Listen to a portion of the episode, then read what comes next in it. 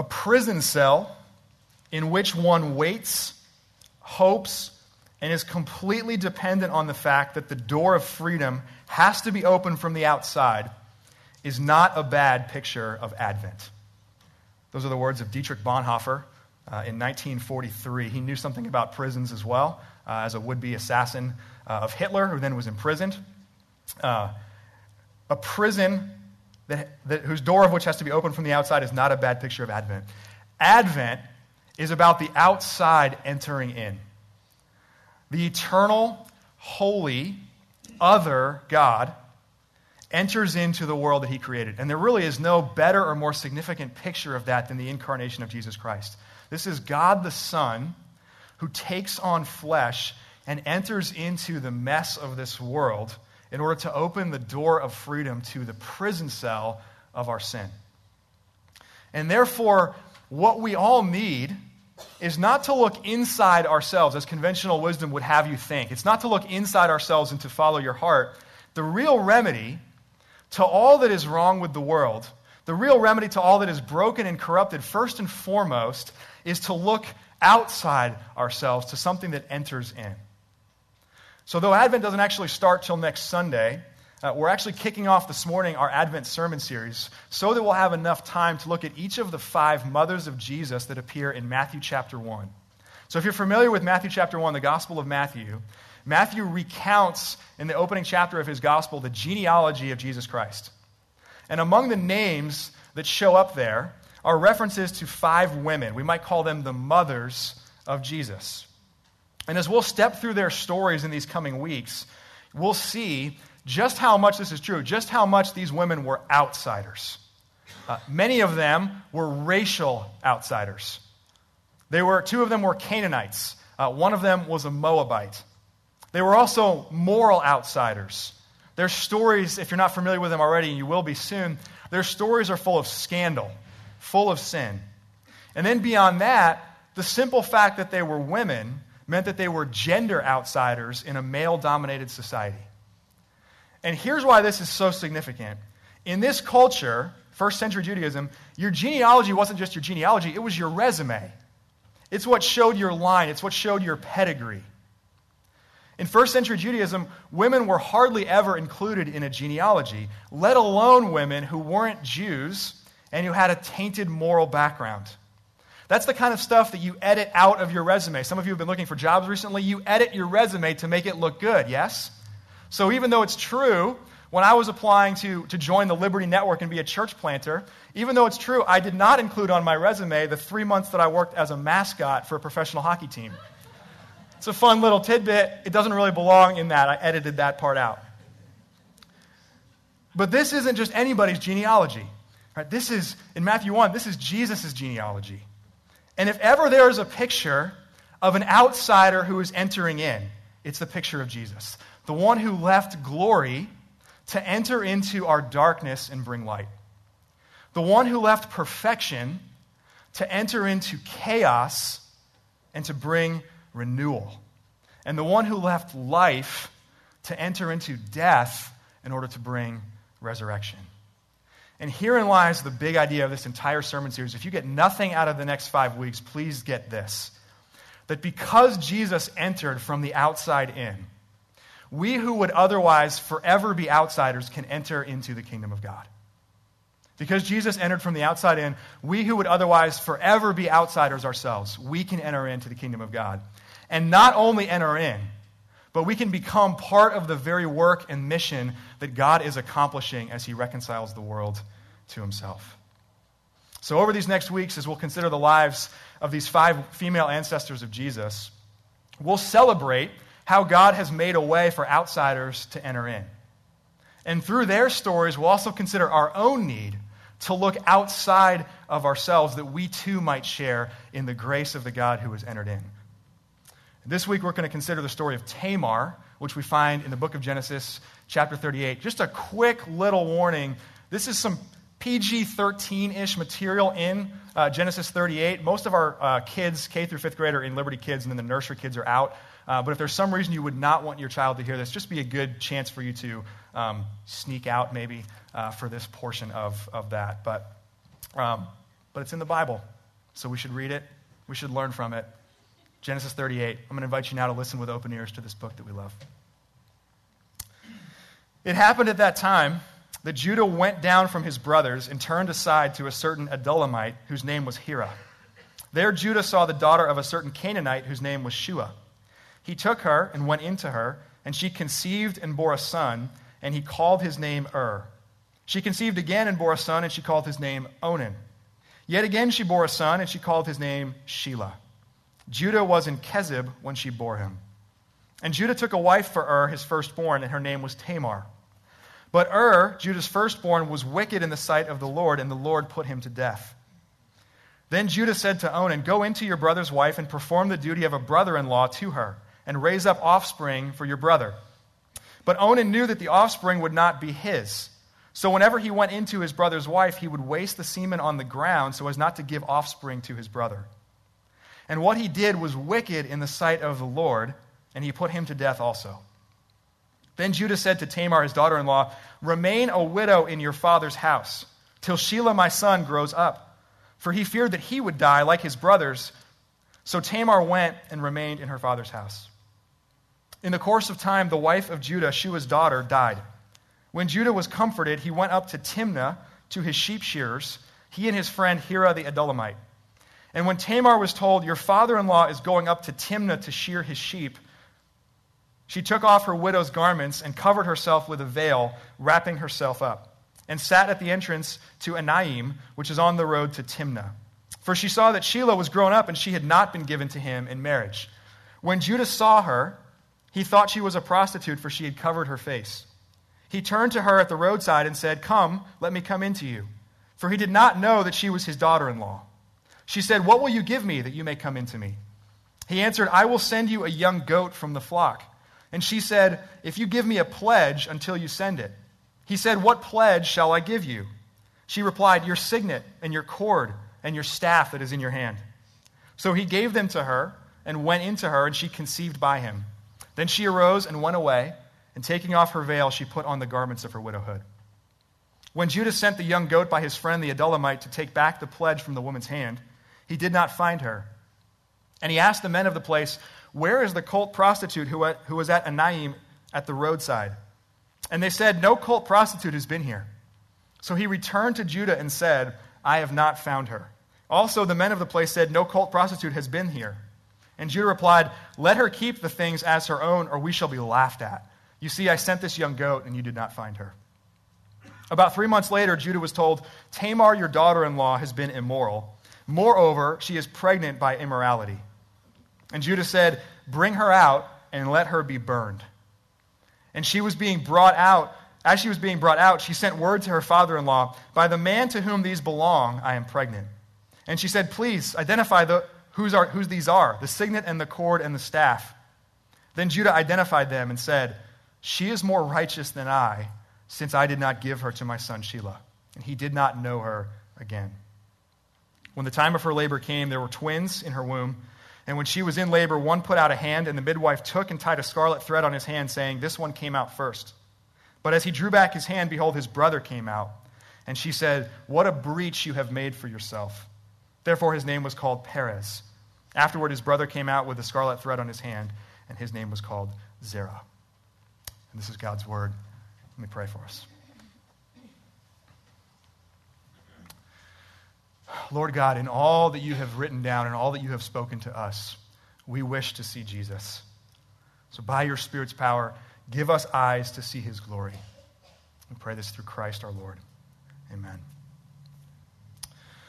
Perhaps like a, a handful of you, uh, I grew up in the church, uh, and I was really blessed with some great Sunday school teachers, uh, pastors, uh, mentors. Uh, also, I was blessed to have uh, parents who were strong Christians.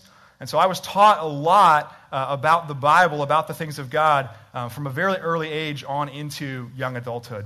Nowhere in any of that, though, was the story of Genesis 38. Nowhere in that. This is a messed up story with some messed up people. Uh, and if you're newer to Christianity, if you're exploring Christianity, if you're not familiar with the Bible, this stuff sounds like it belongs more on an episode of Jerry Springer than it does in Holy Scripture. And yet, you know, here it is. The Bible is not a book about human heroes. The Bible, cover to cover, is a book about the greatness of God. Who God is, what He's done. Sometimes He does that as people beautifully and willingly participate along with Him. Other times, oftentimes, it's what God does in spite of very flawed people like you and me, who seem to be doing everything in their power to thwart His work and to thwart His plans in the world. But God is not one who just creates and then steps back and says, let's see what happens. He creates and then actively, lovingly enters in and reveals himself and continues that good work that he's begun. And Tamar's story in Genesis 38 teaches us that when the outside enters in, these three transformations occur. Interruption becomes integral, fraud and folly become faithfulness, and the wrong become the righteous. So that's what we'll spend the rest of our time talking about this morning. First, when the outside enters in, interruption becomes integral. How many of you enjoy uh, interruptions in your life? How many of you enjoy interruptions? Nobody. Not even one. Okay. I was, I was expecting maybe a couple hands, and I was just going to say, I don't get you. I love you. I just don't understand you. Maybe you're all exactly like me. That's, that's easy. That makes it easier. Uh, if you're like me, I like efficiency, um, I like productivity, which means that I really rarely, if ever, appreciate interruptions. Uh, and most recently, actually, not most recently, most recently is right now because there's sewage flowing into my shower at home this morning. Like 15 minutes after I got here, I got a call from my wife. So my mind's been a little bit everywhere. And I'm literally preaching the truth of this sermon to myself in this moment this morning. But more, except for this morning, most recently, this became painfully evident to me when our third daughter, Felicity, was nine days late from her due date in being born. Those extra days that were in there were an unexpected interruption to how we thought the month of October was going to play out. Um, our oldest two girls were born like right after their due date and then right on their due date. So, if anything, we were prepared for our third to come early uh, or on the due date. But she did not. And for each of those next nine days, that interruption to how we envisioned the month of October playing out. We were trying to arrange family visits from out of town, who's going to come in when, so they can meet the baby. Um, I was trying not to meet or schedule fewer meetings with people and not preach for a couple weeks. All of that stuff got shoved back later into the month of October when there was all of this other stuff bearing down on us. And what that did, which is really discouraging to me as I look back on it, it stirred in me a real frantic, restless angst. And it put a spotlight, not for the first time, but again, on how, in spite of my best efforts to be efficient, to be productive, to plan things out, life just does not work that way. It just not, it's not cooperate with my efficiency and productivity. Interruptions are where the real substance of life happens. And that's because people, like us, the lives of real people, they don't play out in these efficient, productive ways. So, what I'm realizing in this is the more that we begin to despise interruptions, the more we actually begin to despise life itself. And even more, the more we begin to despise interruptions, the more we begin to despise real flesh and blood people with real flesh and blood problems. And this is why Genesis 38 is important and convicting to people like me. Because in its context, the second half of the book of Genesis, Genesis 38 is an interruption. It's an interruption, or at least it seems that way. Verse 1 It happened at that time. What time is the, is the narrator, the author of Genesis, referring to? Right in the middle of the primary storyline of Joseph. So in Genesis 37, the chapter before this, Joseph is sold into slavery by his brothers. In Genesis 39, the chapter right after this, there's the account of Joseph in the household of Potiphar eventually rising to power, where he then eventually becomes the one who saves the descendants of Abraham from the famine that's going on in Canaan. But in between Genesis 37 and Genesis 39 is Genesis 38, an interruption about Judah and Tamar. Except that historically and biblically, which one of these is the storyline? It's this. This is the storyline. The Messiah doesn't come from Joseph's line, the Messiah comes from Judah's line. And these characters that are mentioned in Genesis 38 that would otherwise appear to the original audience to be tangential, maybe, to the story, Tamar and Perez, They are the very names that show up in Matthew 1 in the genealogy of Jesus Christ. So here in Genesis 38 is a quote interruption that is integral to the redemptive history of God. And if you're like me and you don't appreciate interruptions like I don't appreciate interruptions, let this teach you to embrace interruptions as integral work that God is doing.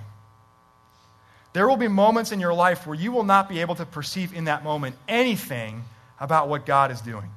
Where your, your current circumstances will only feel like a tangent, like an interruption, and you'll just want to get past that tangent and on with the rest of the main story.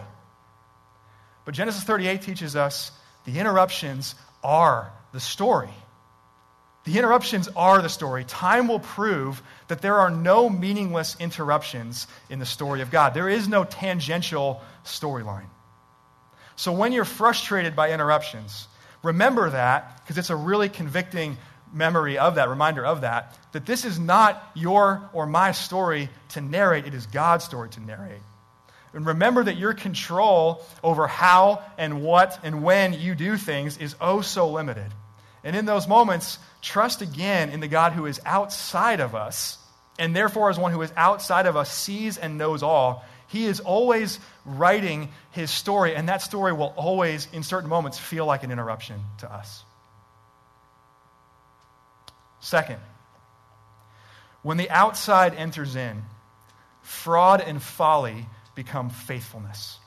Fraud and folly become faithfulness. There's a lot wrong that happens in Genesis 38. Hopefully, you heard a lot of it, but let's just recap some of the highlights. Judah marries a woman from Canaan. That's how it starts out. Uh, that was not acceptable for a descendant of Abraham. So, when it says there at the beginning of this text that Judah went down, from his brothers. There's a double meaning to that. So he went down geographically, topographically. Uh, the town he was in before is higher elevation wise than the town that he went to. But it's also a picture of spiritual and moral decline. He's going down, and as it says, he turns aside. So rather than being a blessing to the people of Canaan as he was called to do as part of Abraham's line, Judah instead is going to mirror the wickedness of Canaan. It says that Judah has three sons by his wife, and then his wife suddenly dies. Uh, his oldest son, named Ur, marries this woman named Tamar. And then we immediately read that Ur was wicked in the eyes of God, so God put him to death. Don't know why exactly or what that was, but God put him to death. Under the law of Moses, and in the ancient Near East, there was a practice that was known as levirate marriage. And what that is, is that when a man died, uh, and died without a son, his brother, if he had one, was supposed to marry his brother's wife and to provide children uh, to preserve that deceased brother's name and to carry on his family line. And so that's actually what happens here. It's, a, it's actually exactly what's supposed to play out, is how it starts. Judah does the right thing, and he directs his second son, named Onan, to marry Tamar. But we read Onan doesn't want to provide a son on behalf of his dead brother. It won't be officially, legally his son. And moreover, probably some of the real reason why he's struggling with that, doesn't want to do it, is because it would diminish his share of the inheritance when Judah died. If it's just him and his one brother left, the inheritance only gets to get split those two ways, whereas if, if Er's family line is still in existence, you now, you're now dividing up the inheritance in other ways. Notice, however, that though Onan is not willing to take on the responsibilities and actually the real purpose of levirate marriage, he's more than willing to enjoy the sexual benefits of it. So he'll take the benefits, but he'll pass on the responsibilities. And like most of the men in this story, he treats women really as nothing more than an object to fulfill sexual desire and provide lineage. This, of course, is also wicked in the eyes of God. And it says God puts Onan to death too. At this point, then, Judah says to Tamar, Hey, uh, maybe don't marry my third son just yet people who marry you tend to die pretty quickly. But what is Judah doing when he says that to Tamar? He's blaming the wrong person. He's blaming a widow who, at this point in the story, is only a victim. Is it Tamar's fault that Ur is dead? Is it Tamar's fault that Onan is dead? In both cases, it says that, that the man was wicked and God put him to death. Nothing about Tamar's fault in that anywhere. Adding injury to insult, Judah has a responsibility to care for Tamar now, but instead of that, he abdicates responsibility and he makes her someone else's problem. He tells Tamar to remain a widow, and rather, hey, come live with me while you remain a widow and my son grows up. He says, go back and live with your family. Go back and live in your father's house. So not only can you not marry my third son right now, but you need to go ahead and get out of my house, is what he's saying to her. There's some time that passes. Judah's third son, Shelah, grows up, but Judah doesn't, doesn't direct him to marry Tamar to provide descendants for Ur. So Judah seems to be hoping here that all this and all of his responsibilities is just going to somehow disappear into the vacuum of time. He's hoping that just as time passes, people will forget, maybe Tamar will forget, and it'll just disappear. So you can hear already in this, this is a bad situation where people are sinning against God, they're sinning against one another. Then it just gets worse and it just gets weirder. When you read the book of Genesis, you'll find, and if you're unfamiliar with Genesis, never had a chance to read it, I would really encourage you to take time to do that at some point. You'll find that this is a family of con artists. It's a family of con artists, frauds and deceivers. It's a, it's a generational sin. So consider just the last couple generations of this family. Jacob cons his brother and his father, his brother Esau, his father Isaac, into getting the birthright from Isaac. So he puts on goat's hair on his arms to make himself appear hairier than he actually is. He puts on Esau's clothes. He steals the birthright from Esau. A little bit down the road, Jacob himself is then deceived by his sons, including Judah, about what happened to the favorite son, Joseph. So Judah and his brothers sell Joseph off into slavery, but they don't want to tell their father that they did that. So they take his, you know, the, the, the infamous coat of many colors and they kill a goat and they put blood all over that coat and they say, hey, an animal killed Joseph. He's no longer here. Now, here, Judah becomes the mark of the con. Tamar disguises herself in different clothes. Judah offers payment of a goat to hire her services as a prostitute. So here's the thing in the book of Genesis, if there's a goat and some kind of clothing involved, somebody's getting deceived. If you see a goat and you see a piece of clothing, someone is getting conned in that moment in the story of Genesis. Lest we forget this, Tamar is seducing her father in law. It's her father in law. So, here at this point in the story, she's no longer a passive victim. She adds her own fraud, her own folly into the mix of all of this. And Judah, really unsurprisingly, goes for it. Uh, without knowing it's her, the author makes a, a definitive point to say he doesn't know it's his daughter in law. Without knowing it's her, Judah gets his daughter in law pregnant. As a payment or as a pledge for payment, he leaves a signet or a seal, which would be worn around his neck on a cord. He leaves both of those things, and he also leaves his staff. Um, so these would have been personalized items that wealthy men would carry around with them in the ancient Near East, and they'd use them in conducting business and legal transactions. So when Judah leaves these behind, and then goes after them later but can't find her and can't get them back, that would kind of be like in our day uh, a reputable, wealthy man leaving his credit cards at a brothel. Be kind of like that. Left his credit cards at a brothel, it's an identifying marker. And as we see here, Judah really cares about his reputation. He's really sensitive to that. When he can't find her, he says, just forget it. Get out of there. We'll call the card company. We'll cancel that stuff. We'll be laughed at. We'll become the butt of a joke if we just don't forget this and move on. Fast forward from there a couple months, three months, and Judah gets really self righteous when he finds out that Tamar is pregnant. And he calls for her death. And that's a maddening response on multiple fronts. Right? It's hypocrisy, it's self righteousness. Think about this. The reason that you would pursue the death penalty in a situation like this is only if a woman was married or betrothed. So if it were actual adultery. And the only way that this qualifies as adultery is if, if Tamar is still betrothed to Shelah, Judah's son. So that betrothal means absolutely nothing to Judah in terms of actually going through with marrying his son off to Tamar. He doesn't care about that at all. But when she's pregnant, all of a sudden that betrothal means everything to him to the point of calling for her death. So it's not only self righteousness, it's that Judah has found a convenient way to forever avoid having his only son to marry Tamar. If she's dead, Tamar's not his problem anymore. He doesn't have to worry about it anymore. This is all over. Then, of course, Tamar produces these items that belong to Judah, proving that he's the father of the baby. And finally, all the way down in verse 26, Judah breaks and he wakes up to his own sinfulness and he sees his own wickedness for what it is. So clearly, uh, there's a lot that's wrong with this picture. And think about it this way apart from the grace of God, all this is, in Genesis 38, all this is, is fraud and folly. But because God is at work in the midst of this, the fraud, the folly, the sin become a display of God's faithfulness. These deceptions, not only here, but for generations now, they are the means that God uses to secure descendants and carry on his covenantal promises. When you make your way through the genealogy of Matthew, in Matthew chapter 1, you'll see that from one of Tamar's twins, from Perez, eventually comes Boaz, eventually comes King David, eventually comes Jesus. So learn this from the story of Tamar that our fraud and our folly become the arena in which the faithfulness of God shines all the brighter. That God will not work only with our active obedience and participation, He'll work in spite of our rebellion, of our rejection, of our deception.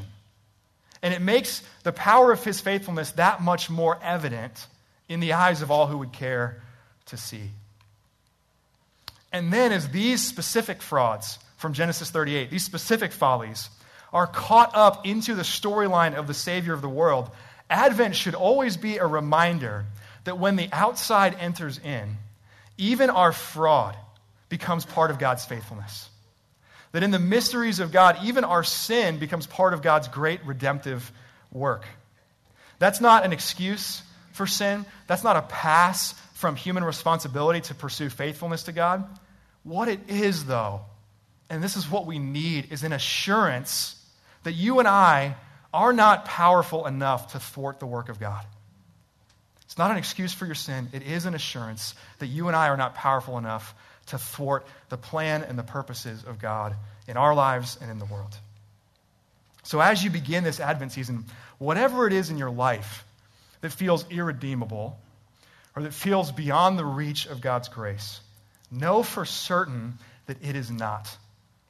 And know for certain that you are not.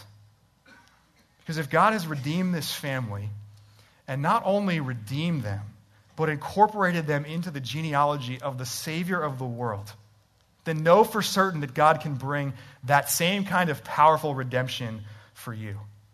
And that in spite of however you have made a wreck of things, you can be rescued by the faithfulness of God.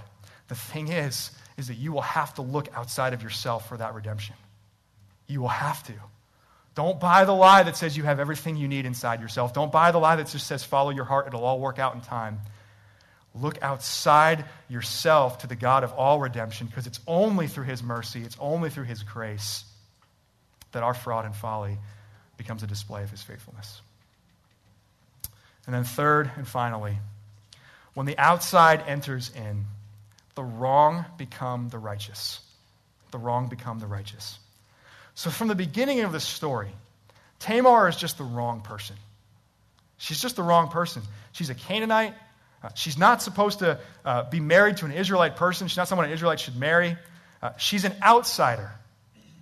But by the end of the story, she is more righteous than any of the members of Abraham's family line in this text.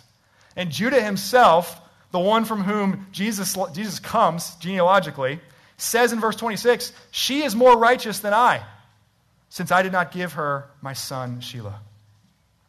An Old Testament scholar named Bruce Waltke puts it this way Tamar, a wrong wife, saves the family by her loyalty to it. So she probably, and think about what you would have done in her shoes, she probably should have abandoned this family and returned to her Canaanite roots. Uh, she probably should have said good riddance to Judah and all of his descendants, left them to fend for themselves. But because she doesn't, because she persists in having an heir for this family, her deception of Judah actually, just as much, if not more, is a condemnation of Judah's omission than it is of her own deception. So Tamar does something that's wrong here. It's a horrible thing. And it's what we've seen other people in Genesis do time and time again, where they take things into their own hands rather than trusting in the plan and the work of God. But here's the amazing thing the narrator of Genesis, and hopefully you heard this, is incredibly favorable to Tamar. It's a favorable impression of Tamar in Genesis 38. Why? Because she is the most righteous person in this story. So think about it this way think about the condition of humanity that's expressed in Genesis 38 this way that the woman who seduced her father in law is the paragon of righteousness. That's the story of Genesis 38. The woman who seduced her father in law is the paragon of righteousness. And the scandalousness of that, for good church going folk like you and me, the scandalousness of that is beautiful. Why? Because it means there is hope for us too. You and I are outsiders apart from the grace of God. We are racial outsiders. Nearly everybody in this room is not a biological descendant of Abraham, which means that racially we are not among the chosen people of God. So we are dependent upon God in Christ tearing down those dividing walls of hostility and making one new humanity out of the many, so that we who were outsiders might enter in. And we are moral outsiders. The difference between you and me and the people in this story is not you. It's the mercy and grace of God that has intervened in your life. So think about this. Have you ever turned aside, like Judah did, from the path that God would have you walk? Have you ever used another person for sexual gratification? Have you ever enjoyed the benefits of a relationship while shirking the responsibilities? Have you ever cared more about your reputation than about people who are made in the image of God? Have you ever deceived and manipulated people to accomplish whatever it is you wanted to accomplish? then though the specifics are certainly different, underneath you and I are no different from Judah and Ur and Onan and Tamar. And all of that means that you and I are the wrong ones for the kingdom of God. And that left to ourselves, the best that we could do is to be like Tamar in the story, to be the least wicked person. Isn't that how we often try to justify ourselves? Let's just be the least wicked person. And let's make sure that the people I'm hanging out with, and my family, or my friends, or my neighborhood, or school, whatever it is, let's make sure I'm just one step better than them, or a couple steps better than them. There's a better than average chance you did some of that this week around your Thanksgiving table. As family and friends were in town, just sizing everybody up and comparing and making sure, okay, at least I'm not doing that. I'm doing a little bit better than him. I have a little bit more money than him. Haven't shipwrecked my life quite as bad as that person. This is what we do. But the gospel is that because God enters in, because centuries later, through the family line of these very people, Jesus Christ came and dwelt among us, we who would otherwise forever be outsiders can enter in. And not only enter in because we're the least wicked, we can enter in as the righteous. Through Jesus, you and I don't have to hang our lives on, at least I didn't, or at least I don't, or at least I'm not because of Jesus, we get to hang our lives on the beautiful reality that though we are the wrong ones, though we are great sinners, Jesus is an even greater Savior. And God, in His grace, clothes us with the very righteousness of Jesus, even when we were dead in our sins. So the wrong truly become not just the least wicked, but the righteous. May you, this Advent season, see even more clearly that because Jesus enters in from the outside, we who are outsiders and would forever otherwise be outsiders can enter into the kingdom of God. And in the story of Tamar, may you rejoice that the wrong people are the very ones whose stories God redeems. Amen. Let me pray for us. Jesus, we are grateful that you, who were an outsider to this flawed and broken earth, entered in to rescue us from it. And we are grateful that the story, your, your story, your genealogy includes people like Judah and Ur and Onan and Tamar. We're grateful, God, that you redeem what sin would destroy. And that there are no interruptions in your story, that they all have meaning and purpose. Give us eyes to see Give us eyes to perceive how important the interruptions are in our own lives. Give us eyes to see how even our fraud and our folly gets incorporated into your redemptive work. Give us eyes to see that we were the wrong ones, but we have been made righteous through the work of Christ. And as we come to this table, we see the basis for our righteousness, Jesus, that you gave your body, you gave your blood to redeem us from our sins, to give us forgiveness from that sin, to give us new life. We are grateful, Jesus, for your redeeming work that you have entered into our lives to heal and restore and to bring redemption. May we look upon it now as we come. We pray this in Jesus' name. Amen.